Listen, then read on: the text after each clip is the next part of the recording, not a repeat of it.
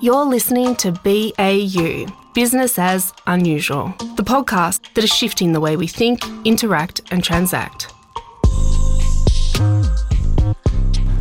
Joe, Pat, how are you? good, thank you very much. I got a sore back, but here we are. We're uh, live from the car. We are. We are uh, on our way back from um, chopping wood, of all things.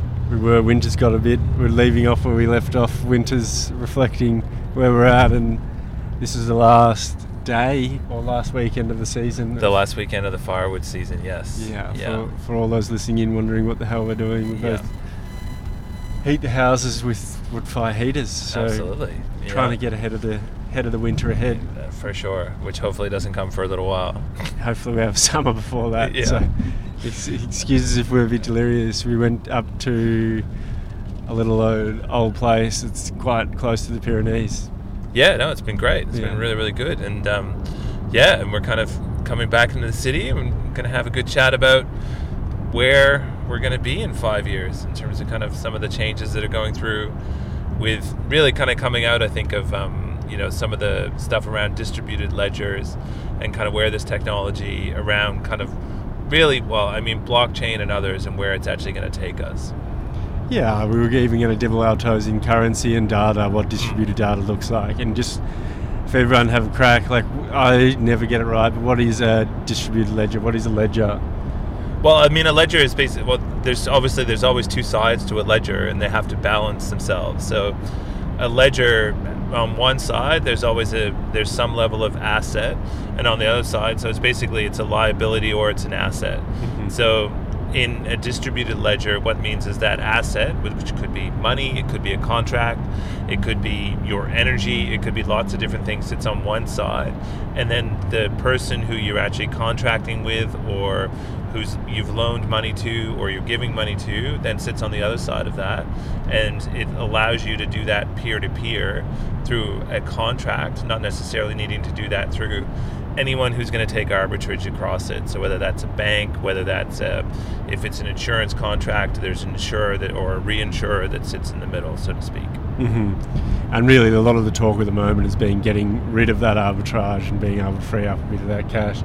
But then you've got FTX that's really called into question uh, sort of the way that, that that place is, or that space or industry is is policed, really, or, or policy that enacts that and protects citizens and cash.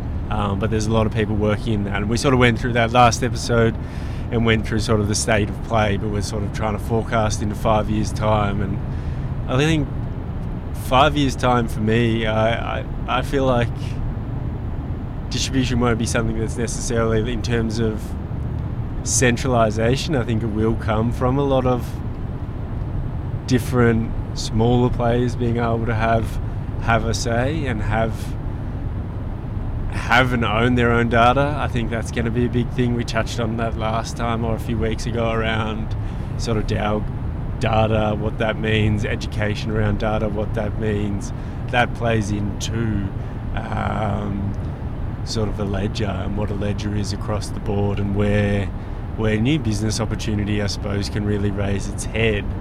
And we talked on this last week. It would be great to get your perspective around like the trust thing isn't just an FTX thing. The trust thing's across the board in society right now. It's like it's a government thing. It's an institutional thing. It's a it's a person to person thing. And the technology, at least from my lens, is meant to be trustless. That's meant to hold this. So it's an Yeah. interesting piece of what could come in five years' time. Yeah, for sure. And to me, it's worth stepping back and understanding really what digital has done in terms of the world that really kind of started with the with the internet is that we can actually be multiple people right? So if you think back to you know kind of pre-internet it was very very difficult to be you know someone who was kind of a certain thing in your community. In certain instances you would always get found out whereas now people actually have multiple identities in a digital sphere and i think a big part of kind of where I see a lot of the the contract or the kind of distributed ledgers starting to head is really around authentication and being able to actually understand who it is that you're dealing with, not in an identity sense, but actually in a sense of that this is a legitimate thing. Yeah, Yeah. yeah, exactly. Like not in the sense of that I'm going to try to you know know exactly who you are. It probably doesn't matter.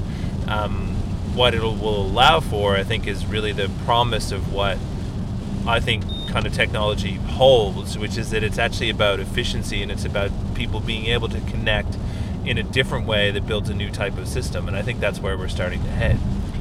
Yeah, no, that's super interesting and, and such a good point around the utility that it'll hit. Um, and I suppose the f- tackling, I suppose, that real problem that we have around cybersecurity and and who who's who and who accesses your data is, is a big one. And then, what do you think five years from now? I suppose, uh, like, where do you think? Well, all right. Let's take this back again and try and do a bit of a memory game. So five years from today would make it 2017. 2027. Yeah. Yeah. No, 20. No, but back. Oh, five years ago. Okay. Yeah. Yep. Yep. So five years ago is 2020. Without no, like let's just go off the top of the heads. Feeling, what was 2017? What were you doing then to try and bring us back to that to be able to then launch us forward? Gotcha. I have no idea what I was Yeah. doing in 2017, but I mean, I think I was just what- trying to get a sense no, of no, what no, is but- achievable. But, it, well, I mean, I think in 20 in 2017, I think what was interesting, you know, if you just look in kind of across the last five years, even just simple things like if you look at um, not just like processing power, but the fact that so like Dropbox is a really great example, right? So if you want to keep it in a technology sense, Dropbox didn't exist. So if you think about kind of Dropbox was very nebulous in terms of this ability to store all your files in the cloud and access them anywhere off Yeah. of their centralized server. So as a piece of technology, what's that actually enabled? It's enabled really what we're you know this kind of work from anywhere um, kind of movement that's come through over the last couple years is directly driven by that. Really all you need is a is a Wi-Fi connection and you can participate in kind of a workspace a decentralized workspace anywhere in the world. So that's you know the pace of change. If you said kind of five years ago you'd be able to do that I don't think many people would have thought that. Yeah, it's a really interesting point. I really appreciate you diving back in there. I can't 100% verify whether Dropbox was around or not. They might have been Just starting. infantile, Yeah. but um, there's that really brings a big point around where we can land and what that means. It was a real stepping stone in terms of storing data on the cloud, what that means. That was a huge step for organizations, individuals. Now, as you say so well, it's a necessity, but in terms of the acceleration into one being able to access it and then not it being necessarily owned by Dropbox hmm. is, is, is a big one. And then being able to lighten the load on access in terms of five years from now is going to be huge. And then to actually try and paint a picture, to be so bold, I feel like you could be sitting, you will be sitting in five years' time, and you or I, if we're doing this same podcast, we'll be talking about the current state of play where you can access data. You and I can say our pool of data is here, and we can call upon that without having any internet connection because we've been calling on it for, for the last couple of months and we've been working on a project, we've been building something and it is local and we're about to share it widely and ask for input from different regions but very targeted for those people to be able to access and then from there you can release it and make it a more public moment whereas that now doesn't look like it's the case in terms of Yeah, exactly. Usability. Yeah, and that really the the fact that it's, it becomes many to many, Yeah. right, and getting rid of the, the kind of the tyranny of um, of the one. And I mean, what we now have with with servers is obviously that the server has just been moved from the office to the cloud, right? So there's still a central server where you have to go and get your information and be able Yeah. to call it back from and be able to do all those things. But in five years down the road, a lot of these things will become many to many so that my server might be somewhere that's in 20 different places depending upon what I'm up to and what I'm working through but it's all kind of pulled together. And I think the thing really that we start to talk about is about what we were talk, touching on last time which is really it's about data ownership and everyone actually as a you know as as an individual as well as as certain groups of people understanding that their data actually is theirs and they can actually do what they need need, need to do with it. So the the diminishing return around kind of data as a service or data storage as a service i think is really interesting because if people put together their their storage, it becomes much easier to be able to do anything really, and you were able to actually do it quicker, faster, and better, which has always been the trajectory that technology has taken. Mm. And I think one other interesting play is I think what I was trying to articulate before is the distribution. I think in terms of centralization, like a central government, a central organization is being picked apart as we speak. And I think we're in that process across the board, whether it's a big organisation or a government, and it's how do you empower grassroots. And I think that'll be well and truly in the process. But why I bring that in now is I think that we're going to see that reflected in the way that we use technologies and that that moment of the way technologies are built and then are used. So, be it energy, where energy is cons- not consumed, produced, and pushed out maybe a little bit shorter.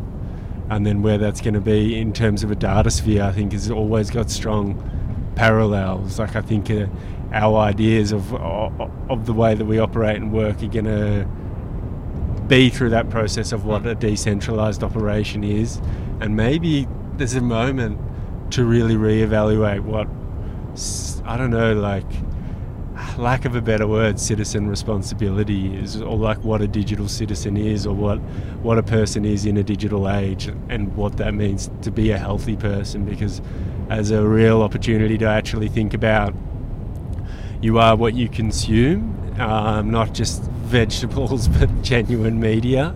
Um, and that's a big moment, I think, for society to think about that. Uh, at a level. It doesn't have to get super deep, but I think it has to get somewhere if we're going to be able to help help our kids be be able to sort of fight the algorithm that is the attention economy. And what that's going to look like is going to play out. I don't necessarily have the answers for that, but I think a lot more reports will would have been released by then to really show our collective digital health and how we're going to do that in terms of a, of what distribution mean. I mean, what decentralization, what does that mean for, for health or like digital health? Yeah, so I mean, do you mean that that's going to allow us to kind of be, I think, more independent? So outside of a lot of, is that what you mean? Like we're going to be able to be digital, but not necessarily need to be as part of these ecosystems that we are today. Is that what you mean by that, Pat? I'm just trying to unpack it. I just see it as a real problem that we've got right now, and then I see it as a moment. Like I think it's going to be an interesting one because we're sort of moving away from a decentralization, what that means in terms of a policy level. And there'll be pushback if government's ever going to say, or a governing body's going to say, hey, X can't do Y because it's affecting kids. And it's like we're free to do whatever we want. But whether the awareness around what a digital economy and what an attention economy is at that stage when we when we've gone through like data governance and we've got distributed ledgers and like our our sort of literacy of, of the current state of play is there. Like, what will that do for our attention economy? Will we be changed from that? Because, like, a lot of the ask for Web3 is sort of it's a pushback essentially against the attention economy, and it's a pushback into being able to. A lot of people call it a creator economy, but really it's more centralization around giving credit where credit's due versus the people who have built the platforms to capture the attention, mm. sell it back. Yeah.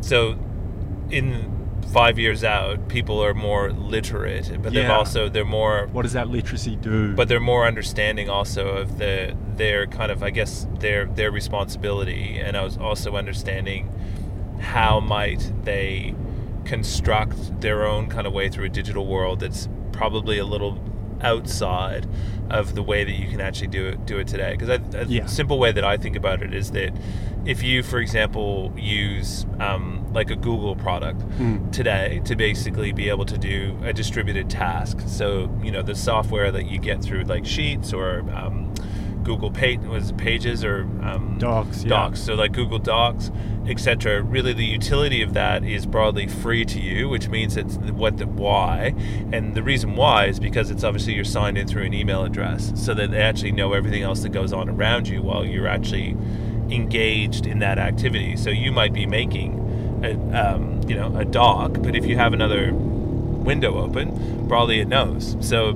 that that type of thing about that that's but the way that you the only way to do that in a decentralized way it's a really good solution for actually working with people in multiple different locations. But if it's more about a distributed way of dealing with things that information can be held much more locally or moved around but it can be outside of these big kind of um, i guess tech giant ecosystems. Yeah, it's like uh, trying to unpack that a bit in terms of like you started off with sort of saying that if I'm wrong, if I'm not right, I mean, if I'm right, saying if you have like at the moment the players is free, but Google know everything about you if you use their product, and mm. you're sort of saying to combat that, you feel like that in terms of literacy and then in terms of access to product, people will have an opportunity. Well, people will know it, I think. Like, Yeah. so people would know that. But it's more from a technology sense and kind of, you know, a distributed ledger. What it would allow you to do is that that document can exist in multiple different places at once. Yeah. But outside of the kind of the, the control of anyone, really. Yeah. Um, and I think that's that's what's interesting because the literacy part that you're stressing Yeah. becomes really, really important because, you know, with everything, there's there's good and there's bad Mm-hmm. in what we're talking about. Always the double edge. It's uh, night and day. Um, I think one of the most exciting things that I see going to happen in the next five years is someone's going to crack the code for Web3 and the advertising model because it's like small businesses have like one of the benefits of say Web2. It's, it's uplifted and given a lot of opportunity to people to pull themselves up and, and make a go of something that may have been a hobby, a passion, an X, a Y, a Z. But what does that look like in Web3? I don't think has been explained very well. I feel like that space is there, whether it be Web3 or just five years, whatever we're calling it at that Yeah. time. Yeah. No one is really, and like this is back on to what we were just sort of saying there around literacy and everything coming up around attention economy, whether that's going to corrode.